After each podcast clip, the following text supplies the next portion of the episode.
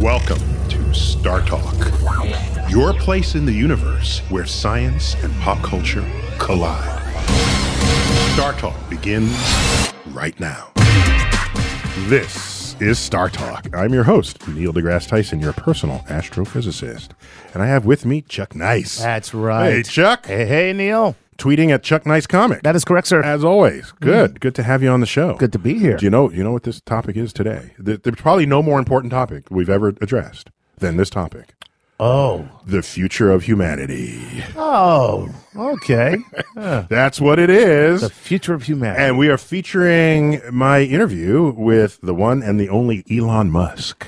a man who is contributing to the future of humanity. He's not. He's not contributing to it. He is the. fu- it's not something that everybody else is doing, and then they come in on it. No, no. He's he's he's he's making it. Okay. Okay. And sometimes he's referred to as the real life Iron Man, Tony Stark. Uh, I have to agree with that, actually. And uh, he's the founder of PayPal. It's an internet company. He's a founder of SpaceX, a rocket company. He's founder of Tesla Motors, an electric car company. And he's chairman of Solar City, a solar energy company. He is the real Tony Stark. There you go. And I thought, that, I mean, I don't love you, but I thought I should bring in some help on this one. Okay. Is that okay? Another man who. Yeah, yeah. So, uh, there's someone else in my in my life. Now that now this is awkward. It's not that awkward. Oh, here he is. Bill Nye. I'm over here biting my lip. is Dr. Tyson going to introduce me? Am I, should I say anything? No, we'll just talk about you. We're talking about Elon Musk, who is Bill, uh, good- a heck of a guy. Yeah, uh, good to have you here because you've got some serious engineering background. Uh, and so a lot of the show, we're going to talk about engineering, the future of our civilization. Yeah. And I could make Civilization stuff can up, dream. uh, but I'd rather you say what real stuff. And you, plus, you're writing a book on like what sustainability. Climate change and uh, and uh, doing more with less. Do you know what it's going to be called? Unbounded. Unbounded. Ooh. And I want Subti- to cultivate. Go ahead. Subtitle: You're a frickin' idiot if you don't believe in climate change. Okay, is that what it is? Well, that might as well be. But, uh, so it is an extraordinary time. I mean, we're talking about Elon Musk and his vision for the uh, future of humanity. Mm-hmm, mm-hmm. But it's an extraordinary time. As we record this, the state of Florida just forbade, Forbade. kept, would not allow state officials to use the phrase climate change. Yes. Really? Yeah. Or, So- or sea level rise. Or sea level. And they're going to. So what is, what's going to happen? The states of Georgia. Mississippi and Alabama are going to build fences like we have in Texas to Yes. keep the Floridians, both the Seminoles and the No, uh, Chuck, I and, think and no, Gators- no disrespect to anybody who lives in Florida, Georgia, or Alabama, but I got a feeling it's going to be a chain link fence too. Let's keep this water out. Well, let's find out. Uh, so uh, let's let's get let's get to the bottom of what created Elon Musk. Uh, I, I wanted to find out, you know, wh- where did he come from? What where did he grow up? I didn't know anything about the man. Let's find out. Elon, what egg hatched you into this world? where were you before you? Well, I was born in South Africa. Born in South Africa, and you come to America and make a billion dollars. Yeah.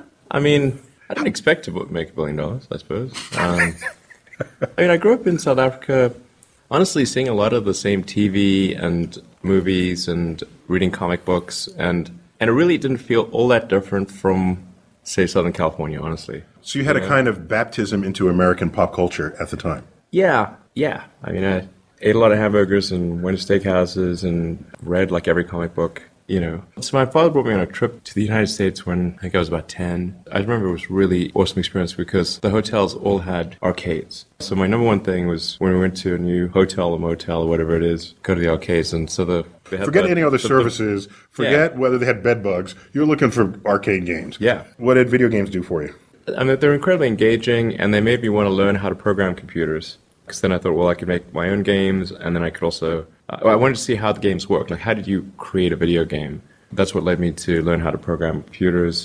So you became Yeah. a programmer. Yeah, so I had one of the first video game consoles. It didn't even have cartridges. It had like four games that you could play, and you could like pick which one of the four games you could play. That was it. And then it went from there to the original Atari, and then the television. And then I was in a store and saw a, a Commodore VIC 20, and I was like, holy crow, you can actually have a computer and make your own games. I thought this was just one of the most incredible things possible. Took all, all of my saved allowance and, and then hounded my father until we got the Commodore VIC 20. And then it came with this manual on how to program in BASIC, which I sort of spent all night, several days in a row, just absorbing that. And on your own. No one forced you. no, I would never This be was forced- self motivated. I got to know this. This is good Yeah. Uh-huh. for me. I've spent like nine, nine or ten or something. So you were fluent in basic at age nine or ten. Yeah. I kind of went got OCD on the thing. Maybe it's not technically OCD, it's but I suddenly got obsessive. Let me put that. At least the O part. So programming is Nothing power. else. You get to control something. Yeah, you construct a little universe. And when you first do it, you're like, wow, this is incredible. You can actually make things happen. Like you type these commands and then something happens on the screen. That's pretty amazing. So there is hope for all the parents who have middle school children who are lost in their video game. Absolutely. They too can be a billionaire. I'm sorry what I was just playing. Bill, we're over here. Put the video game down. Put your PS Vita down. yeah, you know, actually, that's uh, my son is a video game craze ball. How old is he? He's nine. He's nine. Yeah, it doesn't. But- it doesn't get better. doesn't get better. Right. But his favorite game is something called Minecraft. Yeah. Mm-hmm. Oh, I know nothing about it. Mm-hmm. However, uh, I started watching him play this and I went, you know what? This isn't bad. This guy's learning how to create his own universe. It's very uh, imagination driven. And now he wants to learn how to code. We love the guy. it could, so it I'm could like- go. It could go diabolical if he wants to create his own universe. I just want you to know. It's not as easy as it sounds. On the radio, create your own universe. Hey, great. So just, just a quick resume of of of, of Elon Musk. So, uh, you know, in 1999, he founded the company that would become PayPal. Wow. And then sold it to eBay, and he ran off with 180 million dollars in it, and he was 32 years old. And so, How did he make a living between uh, university and 32? well, there's more of this interview that we will find out. But I, I mean, I have, I, I don't know. He was like cr- making companies and selling them, and then The way you moving on. do. Yeah, yeah, yeah. That's, of course, that's how you do it. Let, let's Like, find out. that's hard. So what I what I wanted t- to know was, while he was in college, what what was he thinking about? You know, most of us in college, you want to major, get a job when you come out. Let's find out what he was thinking about. You know, when I was in college, I sort of thought, well, what are the things that are most going to affect the future of humanity? And you know, electric cars, solar power, essentially sustainable. Most people are thinking, consumption. I just want a job when I get out, and you're trying to reshape humanity as an undergraduate. I mean, it's pretty, in America, it's pretty easy to keep yourself alive. So, I mean, my threshold for existing was pretty low. I mean, I, I figured I could, like, be in some dingy apartment with my computer and be okay and not starve. Mm-hmm. Um, In fact, when I first came to North America, I was in Canada when I was 17. And just to sort of see what it takes to live, I tried to live on $1 a day, which I was able to do. You sort of just buy food in bulk at the Yeah, yeah. supermarket. rice and beans and Yeah, I went more for the uh, hot dogs. Hot, dogs and oranges. but you do get really tired of hot dogs and oranges after a while. And we can also like, you know, pasta and a green pepper and a big thing of sauce, and that can go pretty far too. So I was like, oh, okay, you know, like, if I can live for a dollar a day, then at least from a food cost standpoint, well, it's pretty easy to earn like thirty dollars in a month, you know. so, yeah, I would think. so it'll probably be okay. okay, Yeah. so, it's that like- allowed you to not have to worry about money Yeah, because you well- did the experiment. Yeah, I did the experiment exactly. So this was an important psychological, philosophical anchor for you. Not Yeah. to put words in your mouth, but that's a starting point to launch anywhere you want to go. Yeah, absolutely. And so, so now you've got a baseline, a life baseline from which to go new places intellectually, psychologically, financially. So what came first? Thoughts of an electric car or thoughts of space?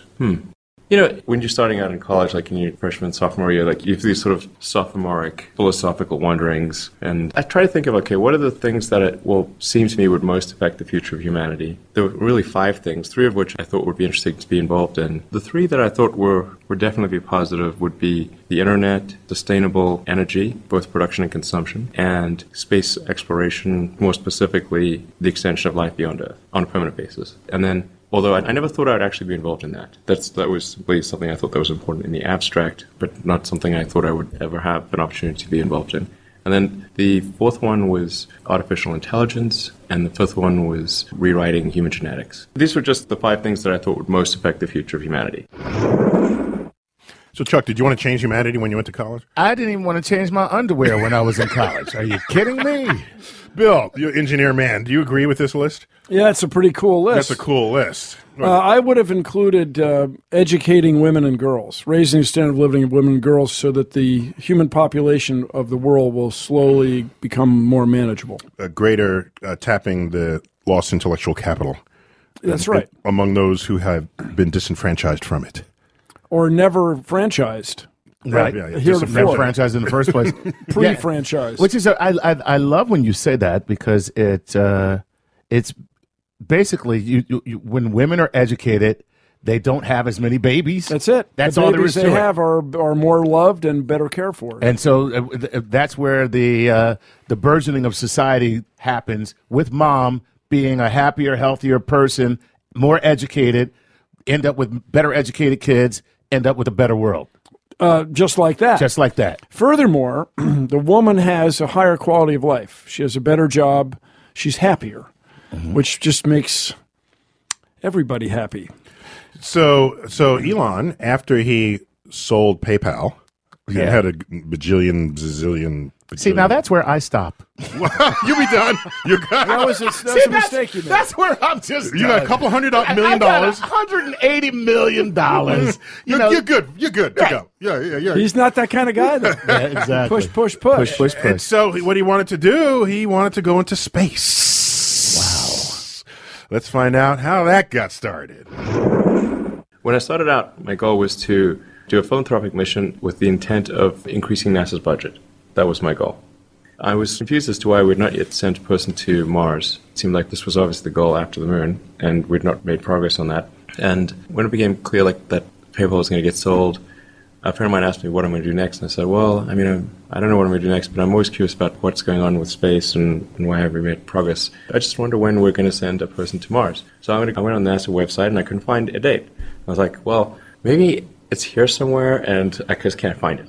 The date that NASA, the date that NASA wants to land on Mars. Yeah, there's That's got what to you're be like some schedule or something. We're or, looking for or that. Mm-hmm. game plan, or it's this date, even if it's far in the future, and like it was not to be found anywhere.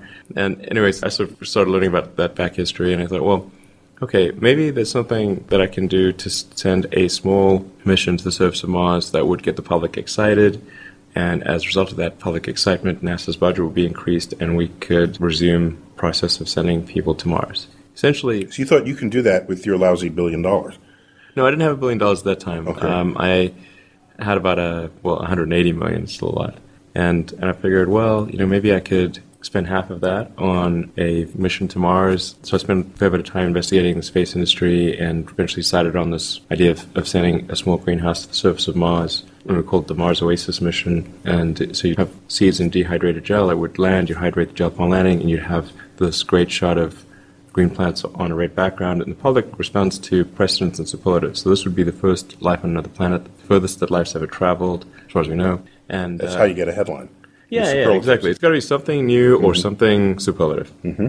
And I thought, well, okay, and that would maybe reinvigorate excitement, and the result would be NASA's budget gets increased. So the whole goal in the beginning was just how do we get more money for NASA? But after spending a fair bit of time on this, I came to the conclusion that I was actually incorrect. My initial assumption was wrong because I thought that where there's a will, there's a way, and that we just sort of lost our will. That was that's false. There's plenty of will. People needed to believe that there was a way, and a way that would not bankrupt the country or mean that they'd have to sacrifice something of critical importance like healthcare. So it became clear that the space transport problem had to be solved. Unless there was a dramatic improvement in the cost of space transport, then none of it would matter. So, in your first successful launch, what was the cost per pound to orbit?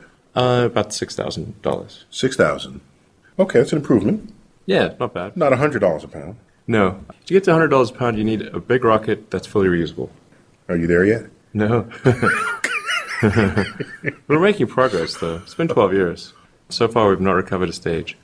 But I think we'll recover a stage within the next year and be able to reflight. Is there a date on your website where someone can say, "Oh, Ah, he's going to land on Mars"? Good point. That sounds like a no. Well, I mean, I've said it publicly many times, although maybe we should put something on the website, which is that I think we've got a decent shot of being able to send a person to Mars in about 11 or 12 years. So, Bill, what? I Is he going to do this? to reuse a stage. Yeah, yeah, and then Yeah. And, and get the cost down. And, yeah. well, and- the cost down to a hun- wait, who, you said who- who's down going to get us to from Mars? the universe. Elon Musk or NASA? So let us keep in mind, Please. that NASA pays uh, SpaceX Okay, t- about two billion bucks so far. okay, So SpaceX is now a contractor for NASA. okay. which So is our not a tax bad money thing. is going to Yeah, that's a to, good thing. to SpaceX. Okay, Yeah. so what is this vehicle that's going to get us to Mars? So there's a couple of innovations, just uh, th- let's say three innovations that I've seen with my own eyes, which must hide another hundred thousand innovations that are very much more subtle. First thing is all the same engines.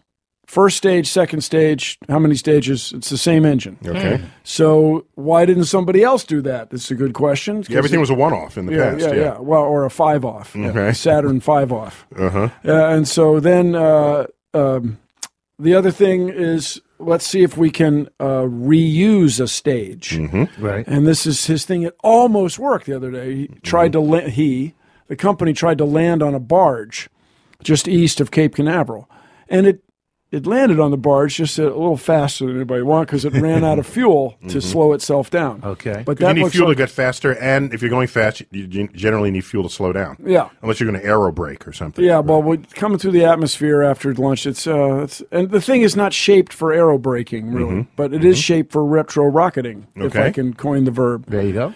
But then the other, the fundamental thing, you guys, when you just um, when NASA was created, I believe uh, Dr. Tyson on the year of your birth, just within a week or so. Yeah, Same week. Yeah. Same damn week. I come out of my mother, NASA comes out of out of- Coincidence? out of, Congress. perhaps. anyway, the idea was to keep the thing I to, feel NASA's pain. I'm the to same sustain age. it. they put NASA centers all over the U.S. So when they went to manufacture rockets, they put pieces of the rocket all over the U.S. Solid things are made over here. Liquid things are made over here. They're tested over there. They get on train cars and go down there. Just right there. Just the expression, Houston, we have a problem. Why isn't it Florida, we have a problem? Cape Canaveral, we have a problem. Chuck, did Orlando, you know we have a that problem. the instant the spacecraft clears the gantry, in that instant, Mm-hmm. full control transfers to Houston. I mean, If there's a human being on board, board. thousand Right, right. nautical miles away. Right. All, all, the whole countdown and everything, or, or go to launch, go to, all of that is Cape Canaveral. But it's And then SpaceX. the moment it takes, The moment it passes the thing, then it's like, all right, guys, we'll take it from here. That's right. That's right. That's exactly right. Thanks But a lot, guys, for your work. But anyway, it's SpaceX. It's just south of uh, Los Angeles International Airport. Train car drives up, full of stainless steel, full of titanium, full of let's make rocket anium parts. And it comes off the train car, and they shape it and do their own thing. I Weld their want own- rocketanium. I want some of that. Yeah, uh, well, you can get it. 6061 T6 aluminum, T7 sometime tempered 7 aluminum. So then it comes down. They make the they make the tank. They make the, they attach the plumbing. They comes over here. There's a bunch of electronics. They attach that. They vacuum test it over here. Blah blah blah. Then it goes back on the train car to either Cape Canaveral, close to the equator as the U.S. can get, Mm-hmm. or up to Vandenberg Air Force Base, which is north of It's a there. continental U.S. because In Hawaii the continental. is closer. Yeah. Yeah, Ha- Hawaii's closer, but that's not on a train car. Yeah, it's not on a train car. Extraordinary train car. man. Yeah, yeah, yeah, yeah. And so uh, Hover train. the Aqua train, but the uh, well, wait, Bill. So I, I, get, I get that. What I want this to is know a fundamental lowering of cost. Huge, Okay. huge reduction of cost. is that low enough to like go to Mars, like everybody says. He wants to go to Mars. He still wants to go to Mars. well, I, I would like to go to Mars, but I want to come back, and I don't want to go to Mars to live. I think that is not all the way thought through, in my opinion. we choose to go to Mars. That's right. because it's not easy. well, that's right. no, We no, do no. these He would things have to because choose to go they to are Mars hard. because it will kill you. right. It's so yeah. I mean, it's really. Well, it's just Instead, really I choose hostile to eat a place. Mars bar. And also, for your consideration, I do love the Mars bar. For your consideration, uh, we can talk about this after the break, but Elon Musk is a native of South Africa. South Africa colonized by Dutch people. Uh, I am a descendant from people from uh, Northern and Central Europe. Uh, you guys are much more recently descended from Africa, Mm-hmm. but we have this human tradition of just spreading out. We don't like it here. We're going to go over there. We'll just keep spreading. Which means, and of course, spreading. you're a descendant of Africans as well. Oh, yes, just we're to all make that descendant of clear. African. Yeah, you, yeah. you have arbitrarily selected. Yeah, I say more recent descent. I Yeah, th- went with that was more arbitrary. recent. uh, Let the record show that was a completely arbitrary line that you drew. Just Uh, but arbitrary, but historically not insignificant. Uh, yeah, yeah, yeah. okay. okay. So I'm just, I'm just. I'm just yeah, yeah. So anyway, human Busting pride your has chops. spread has spread into you're outnumbered at this Mesopotamia, table. across Eurasia. The s- ice age has the snow froze up. You Yep. Just keep going into North America, Right. Spearing mammals, partying, It's what we do. Uh, and so it's not clear that you will be able to leave the Earth and go live on Mars. So you are skeptical of this, but you would not interfere with the dream state. I However, presume. we do not want to violate in Star Trekian terms. the prime directive, Just so, Doctor. which is Uh, we don't want to mess up the ecosystem on Mars. If wait, there wait, is an excuse me. ecosystem. We have no qualms messing up our own damn ecosystem. Well, that doesn't make it a good thing. I know, mean, but and what- after and Why should Mars be the sacred place Okay. and not our own? there's a it's a rule. It's, pooping in our own backyard. it's an arbitrary, but it's not arbitrary. It's a reasonable rule. Mm-hmm. We can poop there after we determine whether or not there's something alive. Mars. After it's we- nothing more than Earth's toilet. And with that, we'll be back after this. On that brilliant note from Chuck, Chuck Nice, you're listening to Star Talk, the s- Future of Humanity edition. We'll be right back.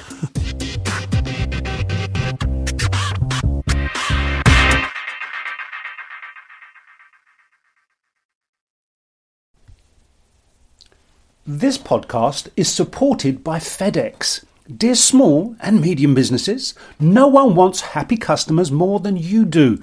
So you need a business partner just like you, like FedEx, who understands your passion for serving your customers because they have the same commitment towards you. That's why FedEx offers you picture proof of delivery, packageless and paperless returns, as well as weekend home delivery to 98% of the US on Saturday and 50% on Sunday. See the FedEx service guide for delivery information. What's more, FedEx Ground is faster to more locations than UPS Ground. Trust FedEx for timely deliveries. See what FedEx can do for your business. Absolutely, positively FedEx. Whether you're a family vacation traveler, business tripper, or long weekend adventurer, Choice Hotels has a stay for any you. And that's good because there are a lot of me's. Choice Hotels has over 7,400 locations and 22 brands, including Comfort Hotels, Radisson Hotels, and Cambria Hotels. Get the best value for your money when you book with Choice Hotels. Cambria Hotels feature locally inspired hotel bars with specialty cocktails and downtown locations in the center of it all. Hey, that's me. Radisson Hotels have flexible workspaces to get the most of your business travel and on site restaurants. That's me too. And at Comfort Hotels, you'll enjoy free hot breakfast with fresh waffles, great pools for the entire family, and spacious rooms. Hey, that's me too. I guess I'm just going to have to stay at all of them. Choice Hotels has a stay for any you. Book direct at choicehotels.com, where travel comes true.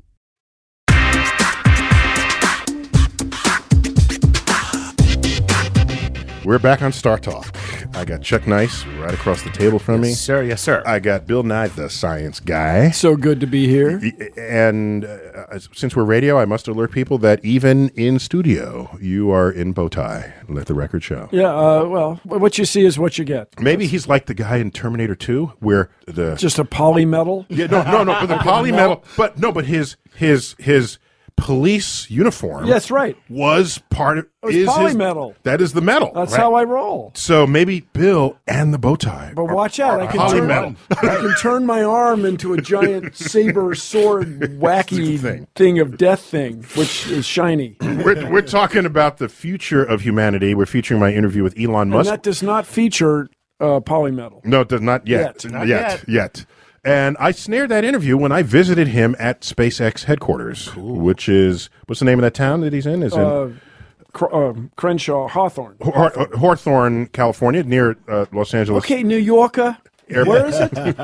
Hawthorne. Hor- Horth, Hor- Hawthorne. Hawthorne. Oh, by Hawthorne. the stars. Fine, fine. So, so Bill, w- if we're going to go to Mars, uh, do you do you see engineering challenges to that, or is Oh, it just, no, piece of or is it cake. only? No, no. Wait, wait, wait. No, I, I'm going to. This is a very serious question. Engineers love a challenge. So don't tell me don't don't play that with me. A B. Oh, bring it on. Don't, don't I don't, say bring it don't, on. Don't even.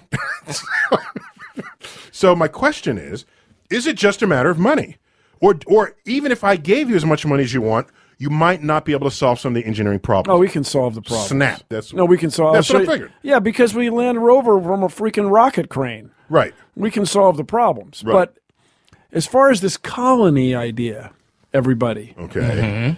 it's. I mean, there's no liquid water as such. Mm-hmm. Oh well, Mars was once very wet, and we found evidence of ice. All good, but it's not like there's a river there. Right. Okay, then Mm. If you know, there is, I- it's underground and no one has found it yet. Okay, Mm-hmm. and let me s- go on to say, it's on its summer day at the equator. It's 20 below. Okay, yeah, you can get what is it everybody wearing this year?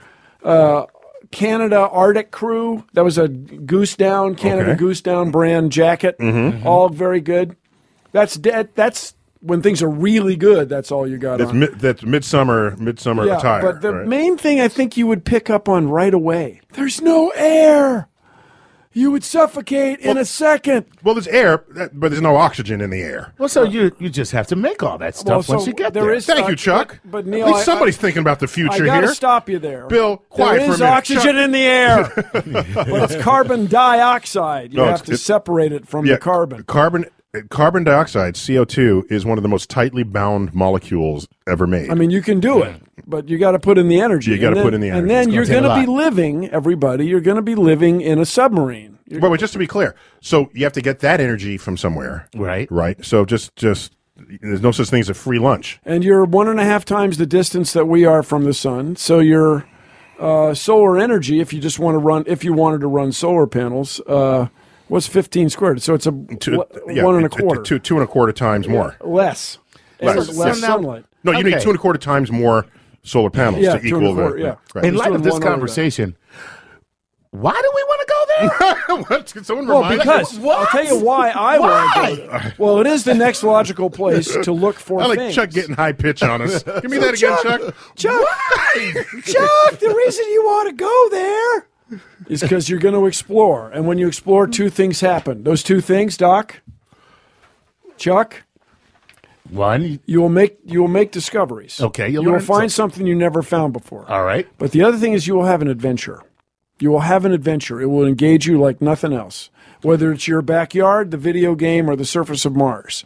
Now, You if, might die, but it'll be an well, adventure. but what we want to do as an engineer, uh, and this is what astronauts say, part of their pride as being astronauts is coming back. That's like landing the airplane is part of a pilot's pride. I mean, ejecting and letting the $350 million fighter plane explode is kind of cool on video, Yeah. but it's not really your goal as a pilot or an astronaut. So, if we were to go there with a human, we would be able to make discoveries at an extraordinary rate.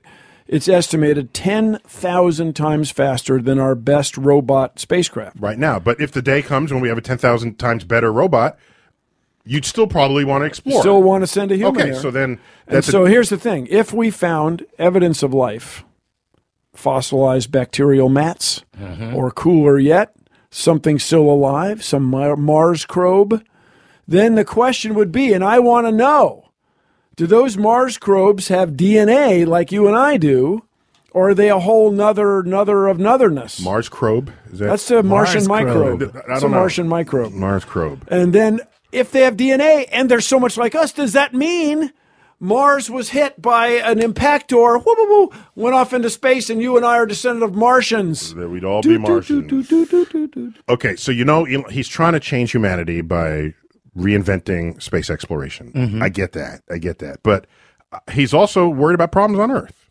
Okay, that's okay. Well, as Is so he many allowed? of us are. Is he allowed? I have no. I say bring it on. Okay, so you know he's co-founder of Tesla, Yeah, the electric car company. the car is just sex with wheels on it. Very cool. He's also ch- sex with wheels. It's fantastic. uh, he's also chairman of Solar City. Let's hear how he just got into this. From a terrestrial standpoint, the biggest problem we need to solve on Earth this century is sustainable production and consumption of energy.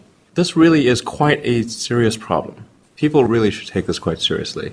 Even if you put the environmental consequences of dramatically changing the chemical composition of the oceans and atmosphere aside, we will eventually run out of oil. Holding that aside. Mm-hmm. Well, if we don't find a solution to burning oil for transport, and we then run out of oil, the economy will collapse and civilization will come to an end, or as we know it. With or without global warming. Yeah, we thought that worked exactly. I mean, and so if we know that we have to ultimately get off oil no matter what, we know that that is an inescapable outcome. It's simply a question of when, not if. Then why would you run this crazy experiment of changing the chemical composition of the atmosphere and oceans by adding enormous amounts of CO2 that have been buried since the Precambrian era? That's crazy. That is the dumbest experiment in history by far. But pro- and promise it's not Can even you a- think of a dumber experiment? I honestly cannot. what good could possibly come of it? So therefore, we need another solution here. But of course, electric cars still uses coal, That's why you need sustainable power production, like solar and wind. which Mm. can still charge your, your car. Yes. Bill, Neil. do you still have your house in California? Yes. In Studio City? yes. I've been there. yes. Well, you, you're like a native. You're a New Yorker now, not native, but you live in New Yes, I'm York. So loving it. Somebody else is living in your house. Yeah, I that's a have house crazy sitters. house that you live that there. it's cool. It's completely alive with self-generated electricity. well, it's got four that's- kilowatts of solar. That's great. which is more than enough for uh, well, well, 10 months of the year, maybe 10 and a half months of the year. Mm-hmm. And I would have more, but my neighbor's house sh- m- shadows my panels. Oh, I thought you were going to say your neighbor's stealing your electricity. Well, she's stealing sunlight. Yeah, that's the same thing. that is right, the right. same She thing. travels a lot, and I thought maybe while she was out of town, I could just cut off this. Like this one part of the second story. Mm-hmm. Easier to ask forgiveness than permission. Okay, Bill, but we, oh, yeah, sorry. there's tons of oil still in reserve that ha- is yet to be drilled or is Ah. Here's the bad news. Okay, but- we'll never run out of fossil fuels. Oh. that is the bad news. That's terrible. it really is because burning it and burning it is just the worst thing for all of us. so. in the Do you have a medium plan? term. What's your plan? So the plan is Because to, as long as oil is cheap and it's cheaper than my solar panels, how do you expect people to? so Yeah, if you're rich, you we're can gonna- you can buy the car that saves gas. so bear in mind the, re- the that reason costs you more than the car that doesn't save well, gas. but the The sex reason on wheels. the sex on wheels car the reason you want a sex on wheels electric car is costing because, how much? Uh, b- oh, hundred A thousand. hundred thousand. Yeah, yeah. Right now. Everybody's got a hundred thousand. Well, yeah. deep breath. Yeah, yeah, of course. Deep Let me get breath. to my mattress. deep breath. Uh, it's 95% efficient or 93% efficient, whereas a gas powered car, constrained by the second law of thermodynamics, is at best 28%, 30%. So you're squandering energy you just can't get back when you try to get it out of heat at low temperature differences. So, with that said, there is uh, it's been estimated that we could save about 30% of the energy we use through conservation we can have electric cars. We can improve transportation systems to be sure. But the big thing, you guys, I just, if, as we say about climate change, if you are opposed to government regulation now, you don't like governments now, just wait till stuff gets bad. Just wait till Floridians have to abandon their homes Mm. and Miami's half underwater, and then there's going Okay, to be but really at regulation. the and I'll bottom of give you an this- example of this World War II regulation happened like crazy, and everybody was very proud of it. Want to create the next great generation. So, uh, what I neglected to mention here, and I think you should have mentioned too, was if you can start out with a hundred thousand dollar car because it's a test of concept, people like it, wealthy can buy it. But the real test is, can you make an electric car that's competitive in price to Absolutely. Mm-hmm. And, and I'm told there's a Tesla Model Three expected to come out, and that's a, a price that's thirty five thousand. Yeah. and So I drove a Nissan Leaf for three years. Yeah, yeah, It was okay. about that same price. about that same price. So that's that. There you have. I mean, I, I, you know, I did other stuff. I, I, t- I went to sleep. I had meals, and so I didn't just drive for but three Bill, years. what I really want is the flying car. the flying car is a real tough problem. It, it is, but I think Elon Elon cured me of my urges to find a flying car. Oh, well, just wait till everybody's in traffic flying cars. No, no, no, no, no, no. He he told me what the deal is with flying cars. Let's Wing find- loading? Let's find out. Of course, what we all really want are flying cars. Do you? Yeah. Actually, let me ask you. So, are you sure you want a flying car? No, but it looks Okay. cool. It does look cool. I mean, I, you know, whenever you see sort of cities and like some futuristic concept, they always throw the flying car in there. And um, You can't tell me you never thought of it. No, I've thought a lot about it. Yeah, yeah, okay. And there's some people I know that are working on flying cars or flying personal transport devices, if you will. Hoverboards. Uh, there are people working on hoverboards. But I mean, I, I sort of wonder. After the interview, you can show me your hoverboard room, okay? I know I somebody's won't working tell- on a hoverboard. I won't tell anybody. the microphone is on mute now, so Okay. you can tell. just between, just between us. it's awesome. I, I'm- I'm debating like, should there be flying cars or shouldn't there be flying cars? I'm of two minds on that. You know, because if there are flying cars, then well, obviously you have added this additional dimension where now a car could potentially fall on your head and will be susceptible to weather. And of course, you'd have to have a flying car where it would be like an autopilot, because I mean, otherwise, forget it. you don't want people navigating. Yeah, it's got to be. flying. Mm-hmm. It's got to be. It's got to be autopilot. But even in an autopilot scenario, this and even if you've got redundant motors and blades, you've still gone from near zero chance of something falling on your head to something greater than that. And there's also a noise challenge. So I sort Yeah, of we don't know how to want- fly quietly. right. Yeah. Okay, so I'll wait it out some longer. Something that I do think would definitely help a lot in cities is more tunnels. Essentially, with a flying car, you're talking about going 3D. And there's a fundamental flaw with cities where you've got dense office buildings and apartment buildings and duplexes, and they're operating on three dimensions, but then you go to the street and suddenly you're two dimensional. because it's a flat, it's a surface. Yeah, you this is could- how New York City solved this with the subway going Right. underneath multiple layers of subway. Right. So we are actually traveling in three dimensions, but below the ground rather Yes. than in the air. But I think if you were to extrapolate that to cars and have more car tunnels, then you would alleviate congestion completely. in And you cities. wouldn't need the flying car. You would not need a flying car in that case. And it would always work even if the weather's bad. And It would never ice up.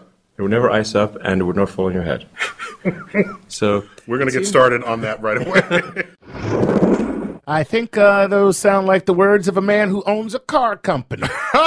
That's all I'm saying. a non-flying car Yeah, company. if I if I had a company that made non-flying cars, I probably wouldn't want to have a flying car. you would say build more roads. exactly. Build No, more but he's got roads a and point. tunnels. You don't want a car falling on your head. Plus, a point that came out wh- in my conversation with it, but we didn't make it didn't make the clip. Was we have flying cars today? They're called helicopters. Yeah. and they're really noisy. Yes. and in fact, if you want something as heavy as a car to levitate, you're going. to It's going to be making some noise Well, it's, it's also going to use a lot of energy. and a lot of energy. Well, that's because, in the word of a, a, a, a, a another physicist I know who flies his own plane, he said uh, uh, helicopters don't fly as much as they beat the air into submission. Uh, who, wh- who who said this? who said th- that's? It's true. It's I- true. it's all. It's That's what he said. completely Well, there. The air doesn't submit; it just flows down, having enough momentum to hold the helicopter up. Now, the, he also Elon Musk brings up another good point. What? When we have humans operating the Tysonic flying car, which competes with the the Chuck Tysonic. Nice subterranean vehicle, uh, P, who's going to drive the thing without?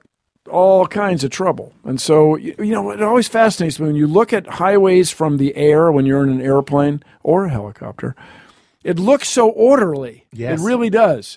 Cars all they merge, they go along, it's very cool, but you're using a human brain. This, this thing is capable of art and radio shows and and rocket companies. You're using this brain to do nothing but operate this car on this right of way. Stay in a straight line. Stay in a straight line. Stay in a straight line. Change stay lanes, in a look over straight line. your shoulder, look over head check, head check, head check. Whoa, whoa, head check. And so this is why uh, this seems like a real opportunity. One of to my favorite improve bumper things. stickers ever. Caution: driver applying makeup. That's my favorite. I've seen it. I see I've you've seen driven it. behind me. no, is that right, Chuck? That's a lot of info. Okay, so you Chuck. don't want A you lot don't of want drivers. information, Chuck. You don't you don't want humans driving cars. You want driverless cars. Yeah, at a very high level of reliability. Now, I, you know, I used to work at Boeing, and you get a triple. You worked on the 747. seven forty seven, a little bit seven two seven three seven five seven. But yeah, what you want the is lingo check. I know. Oh, that's how you- He's showing that off now. Sound like you were giving me your number. these are all these are all planes. Everyone from Boeing has a seven seven something seven in their. Yeah, phone well, number. yeah, but the th- an interesting point of interest: the seven twenty seven, the seven thirty seven, seven fifty seven have the same tube. The seven one seven, which was uh, the seven oh seven KC one thirty five, have the same tube. Uh, and so, uh, where was I going? That when it's triple redundant autopilot, you can count on it. It's going to land the plane. gotcha. Uh, s- but the problem with cars is not you don't have nearly the traffic control that you um, that you have in uh, airplane. Uh, so who who do you think's going to win this? Tesla, and, and with a, uh, a driverless car perhaps coming out of their shop, or Google? Well, Tesla makes cars. Yeah. Google makes software. You Okay. can't have one without the other to be Oh, driverless. so this is like a chocolate and peanut butter thing. Exactly. Whoa! You got your car in my software. You got your software in my car. But wait, they're, you're both right. Chuck, I love setting you up. But wait, but wait, there's more. Yeah. When you think about the automotive industry writ large, everybody uses the same parts. Mm-hmm. Uh, what the gas gauge sensor, the speedometer, the Yeah, yeah, yeah. tires, the nuts, all the s- bolts, all the same standard. There's little competition, but you can get a lot of commonality, and so we will see what happens in the near future. When we come back, we're going to find out what Elon Musk is really worried about. You know, uh, should I give you a hint? Uh, Go ahead. No, I'm not. God, I had when we come back, find out what keeps Elon Musk awake at night on Star Talk.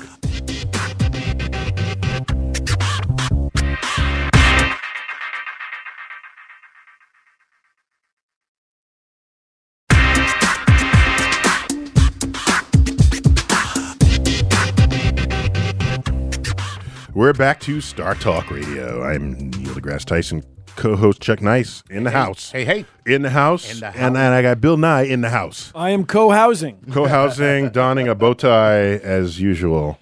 In an earlier segment, we were sure that it is surgically Poly- attached, polymetal. polymetal, surgically attached to him. We're featuring my interview with Elon Musk, and just before the break, I teased you to tell you that we would be saving for this final segment, Yeah. what he fears the most. Fears. Now, if you're, it's to, He's a confident guy. He's a confident guy. And to quote Bill, if you've been scoring along with us, uh, you may remember in our first segment, we listed the things he wanted to introduce to change humanity. Right. There's one thing he does not want to touch. Let's check it out. I mean, I'm quite worried about artificial superintelligence these days. I think, and I've said this publicly, I think it's maybe something more dangerous than nuclear weapons. So uh, we should be really careful about that. If there was a very deep super digital superintelligence that was created that could go into rapid recursive self-improvement in a non-logarithmic way, then you know that was self-learning. Yes. So like it just could reprogram itself to be smarter and iterate very quickly and do that 24 hours a day on millions of computers. Well, I mean, all she wrote. that's all she wrote. I mean, we will be like a pet Labrador if we're lucky. I have a pet be- Labrador, by the way. pets. It's like, it's like the friendliest creature. But No, they'll domesticate us Th- so that we yes. will be Exactly. lap pets to them. yes, I mean, or, or something strange is going to happen They'll keep the docile humans and get rid of the violent ones, and then Yeah. breed the docile humans. Yeah, I mean, the utility function of the digital superintelligence is of stupendous importance. What does it try to optimize? And we need to be really careful with saying, oh, well, how about human happiness? Because it, you know, it may conclude that all unhappy humans should be terminated, and uh, you know, or that we should all be just be captured and with dopamine and serotonin directly injected into our brains to maximize Happiness. Happiness, because it's concluded that dopamine and serotonin are what cause happiness, Therefore, therefore maximize that. I'm just saying. I'm just saying we should uh, exercise caution. what do you think of that? Wow. So, so just to be clear, he's not talking about artificial intelligence. Right. He's talking about artificial super, Superintelligence. intelligence, the kind that can self-learn.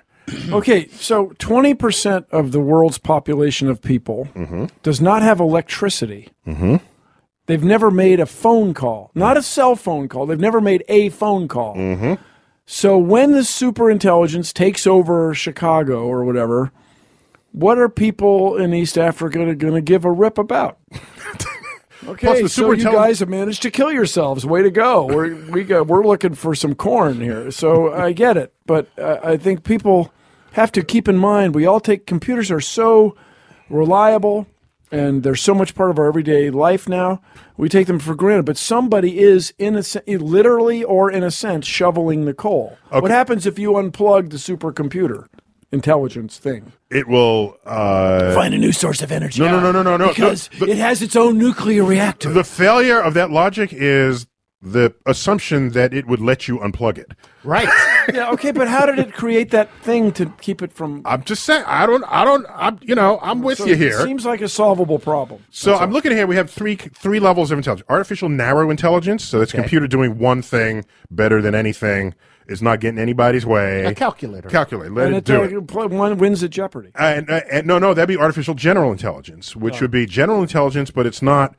Uh, it, it, it's not hell bent on taking over the world. It's, it's that IBM computer, right? With- Yeah, yeah. yeah, yeah, it goes across. Yeah, yeah. Yeah. yeah the, which one was that? Watson. Watson. Watson. It's Watson. Okay. Watson. So it's the super intelligence that scares him.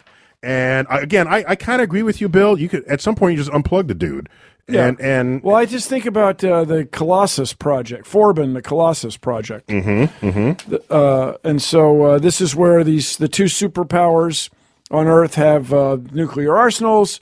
They're controlled by computers, so they connect the two computers, and th- you know, trouble ensues. Okay, and so you try to unplug it, but they have their own nuclear reactors that run them. this is the movie War Games, like all over again. Yeah, right? yeah, The- yeah. Well, it was before War Games. It was Yeah, a yeah, yeah. novel, and so and then a movie. But the deal is that uh, running a nuclear power plant is not straightforward. It takes some somebody shoveling the coal, or rate, moving the stuff around in the uh, waste. in the pile. Ponds, yeah. The So rods. so there's also much much ado about the singularity. Uh, Oh, Ray Kurzweil. you know, I got to get him on Star Talk because I don't. I, I'm just not with him on this. Well, but just- I don't want to badmouth him unless he's sitting in front This of me. is everybody. When I so do he a can college badmouth me talk- back. Okay. Does this happen to you, Neil? When I do a college talk, somebody asked me about the singularity. I know, and, and people When all a freak out. computer is as smart as a human. Right, this- and this would it's be- always plugged in and has no arms or legs Right. and does something. Right, right. Somehow, what is it going to do? It's going to chase you down the street? Like, what's it going to do? Well, no, it's going to actually get the machines to do its bidding for it. Yes, it'll Like t- in Terminator. control your Like in thermostat. Terminator, right, It will that was- control your thermostat and your self-driving car. I'm cool with that. But this notion that somehow the world is fundamentally different before and after uh, this but from a singularity. historical standpoint, I could buy it. Like no, no, we'll be different, but we're not going to be. It's, it's not we're going to be running out of the screaming out of the out of the apartment. No, what, when machines took over our physical labor, did we say, "Oh my gosh, this is the the crazy day"? No, no, it happened slowly, and we're fine. Right. now, we got people repairing machines. Mm-hmm. I don't have, you know, so and there's still artisans carving the thing. We got to get him on the show. I'm going to get him on the show, and then we'll give him a piece of our mind. but we can't leave people f- freaked out over the fate of the machines that we create and th- their capacity to turn us into domesticated pets. Let's find out if Elon has any positive thoughts about the future at all. Thank God. I'm quite optimistic about the future. I mean, I don't think we're about to enter a dark age. It could happen, but it's not, I think, not likely anytime soon. Not But I- before you get to Mars. Hopefully not before we get to Mars. but bear in mind that, that And part of the act of trying to get to Mars is a force to keep us out of the dark ages. I mean, there's always a chance that something calamitous could happen to Earth, uh, either a natural or man-made catastrophe. Certainly, we see that in the fossil record, and we've invented all sorts of ways of, of doing ourselves in that the dinosaurs didn't have, and we haven't managed to solve the asteroid problem. so, therefore, our risk is higher. Okay, I'm sure people realize this. If you haven't solved the problems that have caused the prior extinctions and you've added new ones, you've not improved the situation. And that's sort of where we are right now. And, and you know, there, there are people, there are some really smart people that are a lot more pessimistic than I am, like, you know, the Stephen Hawkings of the world and uh, Martin Rees, the oral astro- astronomer. They're all quite pessimistic. I'm a naturally optimistic person, but I do think that there's value in establishing life insurance, which, if life as we know it is on more than one planet, then um, the light of consciousness as we know it is likely preserved into the future for much longer. of consciousness is preserved. No, this is this is a beautiful talk. What? That, that was his optimism? What? What? Jack? That was optimistic. Oh, you know the thing that took out the dinosaurs—that's still a thing. It is still a thing. It's still, a, thing. And by the way, uh, we'll probably take ourselves out before that. And but- that's a, still a thing too. yeah, but you know what? I'm pretty optimistic. No, no. Here, Yeah, but you guys, it- back in the day, there were no humans when the ancient dinosaurs were taken out. yeah. There's no evidence that the ancient dinosaurs had a space program. At all. They didn't even have opposable thumbs, much I less. said Oh, it doesn't Right. seem like they did. And so uh, we have that leg up. Also, they're going on 9 billion people. If you kill almost everybody, through extraordinary means, somebody's going to leak through. Much more easy to leak through here on Earth than on Mars. Here's what I'm in saying. my You want to opinion. become a multi-planet species. Whatever effort that takes, it, I've said this before. It seems that it would be less effort to deflect the asteroid, Yeah. than to terraform Mars and ship a billion people there. Yeah, I'm with and- you on that. Deflect the damn asteroid. Get on And, with uh, life. raise if you have the enough power food- to terraform Mars, you have the power to fix Earth. Yeah, and uh, Martian atmosphere is getting scraped off all the time. That's by what the I'm solar saying. wind. I, listen, I'm- everybody- Uh, what This fears is you the where- most? What fears you the most? We got to we got to wrap it up. What fears you the most? the dark. The Sorry, I go with the simple stuff. It's the truth. the monster under your bed. All right, uh, Bill. What fears you the most? Climate change, then asteroids. You know what I fear the most? What? That we lack the wisdom to understand our own fate, so that we then become victims of it, rather than conquerors. This sounds like uh, those who do not know the past are condemned to repeat it. It's a version of that, I think. You're listening to Star Talk, the s- Future of Humanity edition. We'll be right back.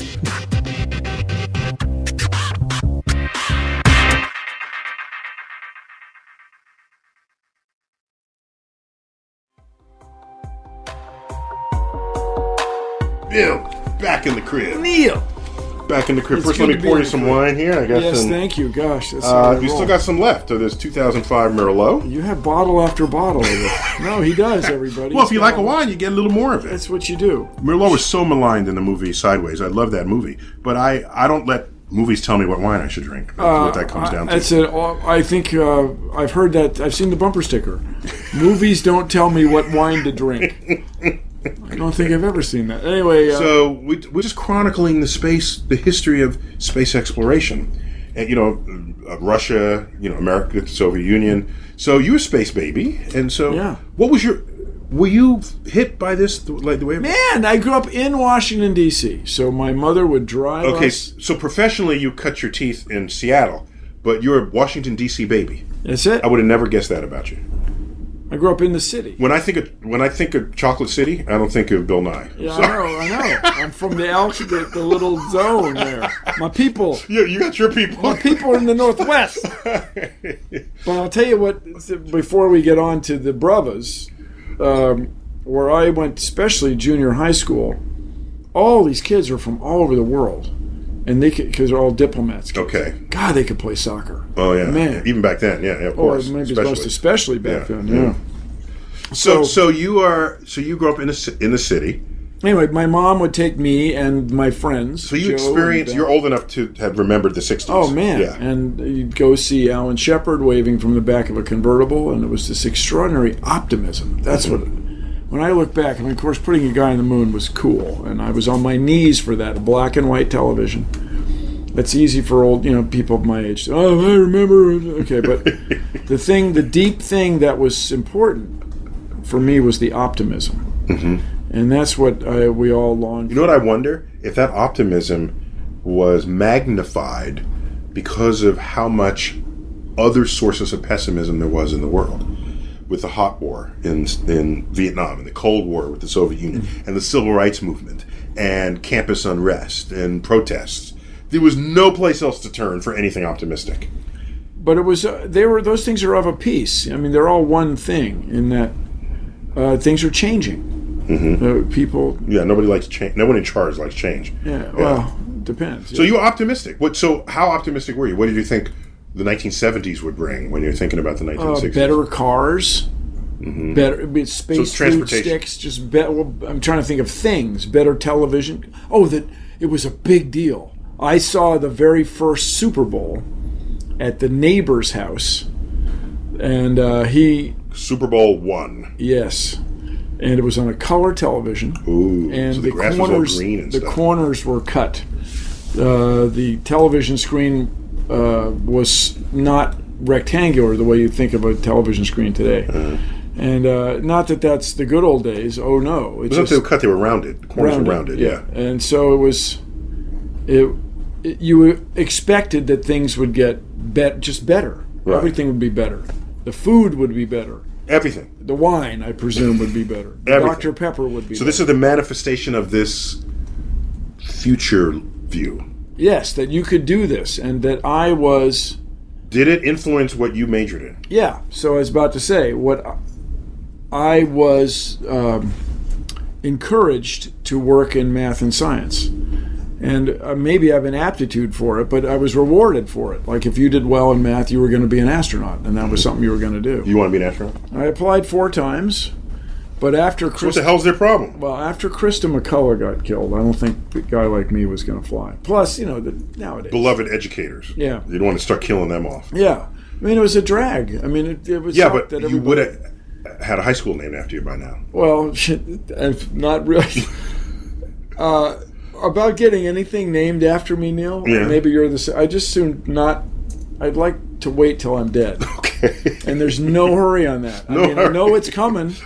I've seen billions got of good people. data. Good data on yeah, this one. Yeah, but I I'm no hurry. So with that said, to uh, to recapture that optimism or to have a new a new optimistic view, uh, space exploration is an ideal thing for us to spend tax dollars on, our intellect and treasure. Now we have climate change is the most serious problem facing humankind. That's for sure if we were talking about climate change in the same way we were talking about Ferguson, Missouri, I mean, it would just get done. Just get done. It would just get done, and people would feel good about it, and they'd be optimistic about the future instead of hand wringing and whining. And furthermore, the other thing, as a guy who grew up in the United States, it had this U.S. feature. Imprint. Yeah, and NASA is the best brand the United States has. You go anywhere in the world, people recognize. People hate the United States and love NASA. Yeah, yeah. It's an interesting. and it's also not a military endeavor. It's missiles and stuff, but it's not it's not for that. It's for s- exploration. Mm-hmm. Let's see what's out there. Let's learn more about the cosmos and our place within it.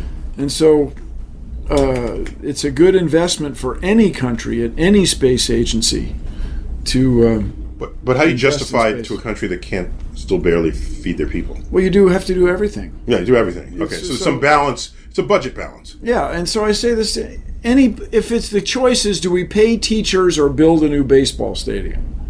The answer is, I hope for everybody, you pay teachers. Mm-hmm. But no, the challenge for a politician, the reason people hire you to wit, vote for you, is so you'll figure out how to do everything Yeah, at the right balance. at the right balance. right. I remember Anybody seeing can get critiques of the Apollo era where people saying, if we took that money and built schools, we'll have this many more schools. And I thought to myself, the, the Apollo in its day was like 4% of the U.S. budget. Four, not point four, which is what it is yeah, now. full up four percent, and so so that's a lot, no doubt about it. But to to walk past the ninety six percent of the rest of the budget and say use this four percent to build schools, did you really analyze what you just walked past to make Huh, that Is that what you did, punk? Yeah, so bunk? yeah, so this is where. Uh, so we Bill, have an good to- so you are you are who you are because of who we were then. Absolutely. Oh man. Yeah. Absolutely. Bill, thank, thanks for coming by. Thanks for having me. Let's uh, change the world. Change the world.